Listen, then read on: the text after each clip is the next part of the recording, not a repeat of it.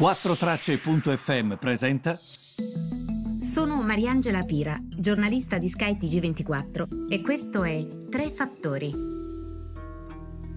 Benvenuti a tutti su Tre Fattori, è la puntata di mercoledì 13 aprile. Allora, non posso non partire dal dato clou, che è quello relativo all'inflazione.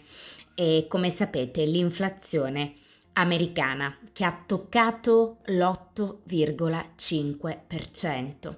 Sapete che cosa significa? Questo livello non si vedeva dal 1981, è dovuto ai costi della benzina, è dovuto ai costi delle macchine usate e questo è molto ovvio perché Ovviamente ci sono dei problemi a livello della logistica globale, quindi le macchine nuove che si ordinano faticano ad arrivare, impiegano tanto tempo, quindi che cosa fanno i consumatori? Si rivolgono al parco delle macchine usate, ma alla fine il parco rimane sempre lo stesso e quindi i prezzi di quelle macchine usate così interessanti adesso per tutti salgono perché non ci sono per tutti, quindi ovviamente salgono i loro costi era la seconda componente a salire eh, questa volta, quindi insomma non stiamo parlando ovviamente di, um, di pochi, di pochi uh, quattrini.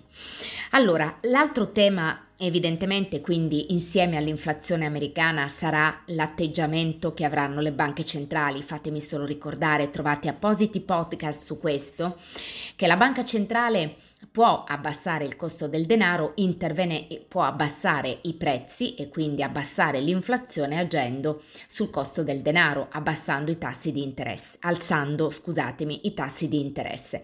Alzando i tassi di interesse, il denaro costa di più, quindi ovviamente si fa più fatica a indebitarsi se costa di più e questo provoca un mini rallentamento e questo fa abbassare i prezzi. Qual è il problema però? Forse non siamo già in un mini rallentamento? La paura è che abbassando i prezzi come obiettivo, abbassando l'inflazione, la Banca Centrale Americana possa di fatto contribuire a creare un rallentamento dell'economia americana se non recessione. Di recessione si parla anche a livello globale ormai. Questo è spinto dai lockdown che ci sono in Cina, che eh, di fatto hanno sicuramente minato la crescita cinese o la mineranno quest'anno. C'è stato il terzo avvertimento da parte del premier cinese Li Keqiang che ha detto sostanzialmente guardate che probabilmente dovremmo limare al ribasso la crescita, quindi ovviamente la Cina, tra l'altro, è molto attenta a questi aspetti, eh, al malcontento, a far sì che tutta la popolazione sia contenta e a Shanghai in questo momento non sono contenti. Ci sono molte persone che si lamentano eh, perché praticamente il malato grave sarebbe stato solo uno dall'inizio del lockdown, per il resto sono malati asintomatici, quindi la gente si chiede ma è utile questo? Stanno usando bene le risorse che hanno? I, i politici cinesi? Questo si chiedono i cittadini e questo trapela ormai sempre di più anche a livello social. Il terzo invece punto importante di cui vi voglio assolutamente parlare riguarda evidentemente quello che accade sul fronte del eh, gas. Perché vi dico questo? Eh, perché noi viviamo in un mondo che comunque in questo momento è caratterizzato ancora una volta da costi molto elevati del gas, evidentemente. E questo è un problema, è un problema in primis per le imprese, col caro energia devono affrontare tantissimi problemi e questo non può non essere un problema. Per la manifattura italiana si tratta di un tema prioritario, il, qua, il caro dell'energia è un tema dal quale partire partire per un'analisi anche di come le imprese stanno approcciando, eh, per esempio, anche l'eventuale riduzione del consumo energetico, eh? perché ovviamente devono anche pensare a eventualmente razionare l'energia. Pensate in che situazione difficile ci troviamo in questo momento. Immaginate ehm, la situazione. Noi l'anno scorso abbiamo importato circa 29 miliardi di metri cubi di gas russo. Ora fate finta, un po' come sta andando in onda anche su Sky TG24 in questi giorni con il nostro vice direttore Marenzi, che sia una torta questi 29 miliardi. Questi 29 miliardi significano che eh, dobbiamo cercare di eh, approvvigionarci in un altro modo per alternative che sopperiscano a questi 29 miliardi qualora ci fosse uno stop totale del gas russo. Lo potremmo fare? La verità è che gli esperti dicono che non lo possiamo ancora fare, perché comunque il gas russo è insostituibile al momento ed è molto difficile pensare di poterlo sostituire in toto. Sarà una cosa che verrà fatta gradualmente, non certo nei prossimi 12 mesi e questo è il primo punto. La seconda cosa è che bisogna essere molto informati per non lasciarsi influenzare da questi voci di sirene che arrivano anche dai politici. Noi in questo momento facciamo finta di questi 29 miliardi davvero non avessimo più gas russo, avremmo ancora la mancanza di 15,5 miliardi di metri cubi di gas. Quindi 29 miliardi i miliardi di metri cubi di gas importati dalla Russia. Di questi 29 riusciremo ad averne 3 dall'Algeria. Quest'anno eh, parlo dei prossimi 12 mesi, sono parole pronunciate dal ministro. 1,5 dall'Azerbaijan, quindi dal TAP, e 3 miliardi che probabilmente deriveranno dal gasolio e dal carbone, eh, perché vanno messi in conto. 6 miliardi che sono comunque la capacità che noi possiamo rigassificare, perché noi ne abbiamo tre di rigassificatori, dobbiamo guardare ai prossimi 12 mesi. 6 miliardi quindi, tu puoi portare il gas GNL che vuoi, quindi il gas liquefatto, ma se non hai i rigassificatori, dove lo rigassifichi? Noi ne potremmo rigassificare 6. Il conto quindi è presto fatto.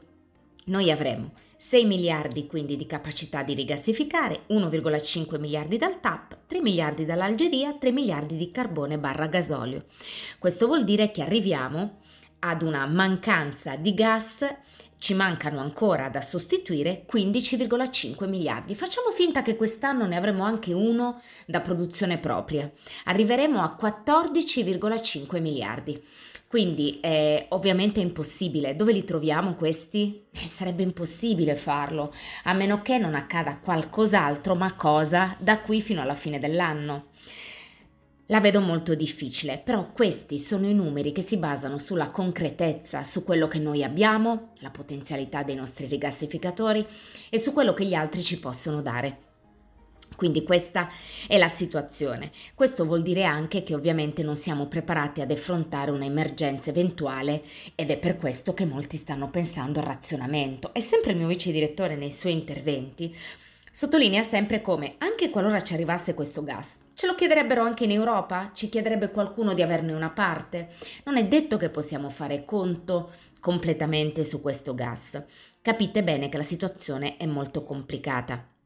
Eh, perché non è, non è, facile, stiamo rincorrendo un problema che non siamo stati in grado di anticipare e ovviamente eh, questo è importante. Attenzione perché Mosca, che è sostanzialmente isolata, sta tentando mh, di ancorarsi ad altro. Per esempio, la Banca Centrale russa eh, sta effettivamente cercando di salvare il suo rublo perché ci sono tantissime sanzioni. Quindi eh, che cosa succede? Che queste sanzioni ovviamente lo penalizzano, penalizzano anche la moneta russa, no? il rublo, e invece no, perché il rublo è tornato ai livelli di inizio anno contro il dollaro e ci siamo chiesti il perché? Innanzitutto la banca centrale russa, dicono tutti che comunque è guidata da una persona che ne sa e che cerca di trovare anche delle gabole per... Eh, comunque ne sa, eh, ne sa perché questo me lo stanno dicendo tutti, stanno ancora in piedi nonostante siano completamente isolati. Bene, decide di ancorare la, la valuta russa all'oro. È come se stesse nascendo, così lo definisce anche T-Commodity, ne avevo parlato anche nei giorni scorsi, una sorta di gold standard, ovvero ehm, questo innanzitutto sostiene il rublo, la decisione evidentemente di ancorare il valore della moneta all'oro è importante perché comunque la sostiene. Ricorderete che il rublo arrivò a cedere il 40% del suo valore e quello sì aveva messo la Russia in difficoltà perché se poi devi fare i pagamenti come li fai? Ma la governatrice Elvira Nabiulina a inizio aprile aveva annunciato la ripresa degli acquisti di oro a un prezzo fisso, 5.000 rubli per grammo, e poi ha reso noto che il prezzo per gli acquisti di oro sarebbe stato rivisto. Um, sicuramente questa decisione sta sostenendo tantissimo um, l'oro. Um, ovviamente, eh, come dire, è un, questo da tempo loro, eh? perché comunque se tu eh, stai ancorando la tua valuta alla moneta aurea, è ovvio che la valuta riprende in qualche modo valore, no? Quindi vedremo insomma questo che cosa significherà. Sicuramente la Russia sta prendendo tempo rispetto alla situazione difficile eh, con cui ehm, eh, la situazione difficile diciamo che stanno affrontando, che si trovano di fronte, non è affatto facile, quindi insomma vedremo cosa ne emergerà. Su questo peraltro io poi tornerò perché volevo fare proprio uno speciale materie prime, quindi di questo, di questo vi parlerò. Grazie eh, per avermi seguito e al prossimo podcast, quello di venerdì.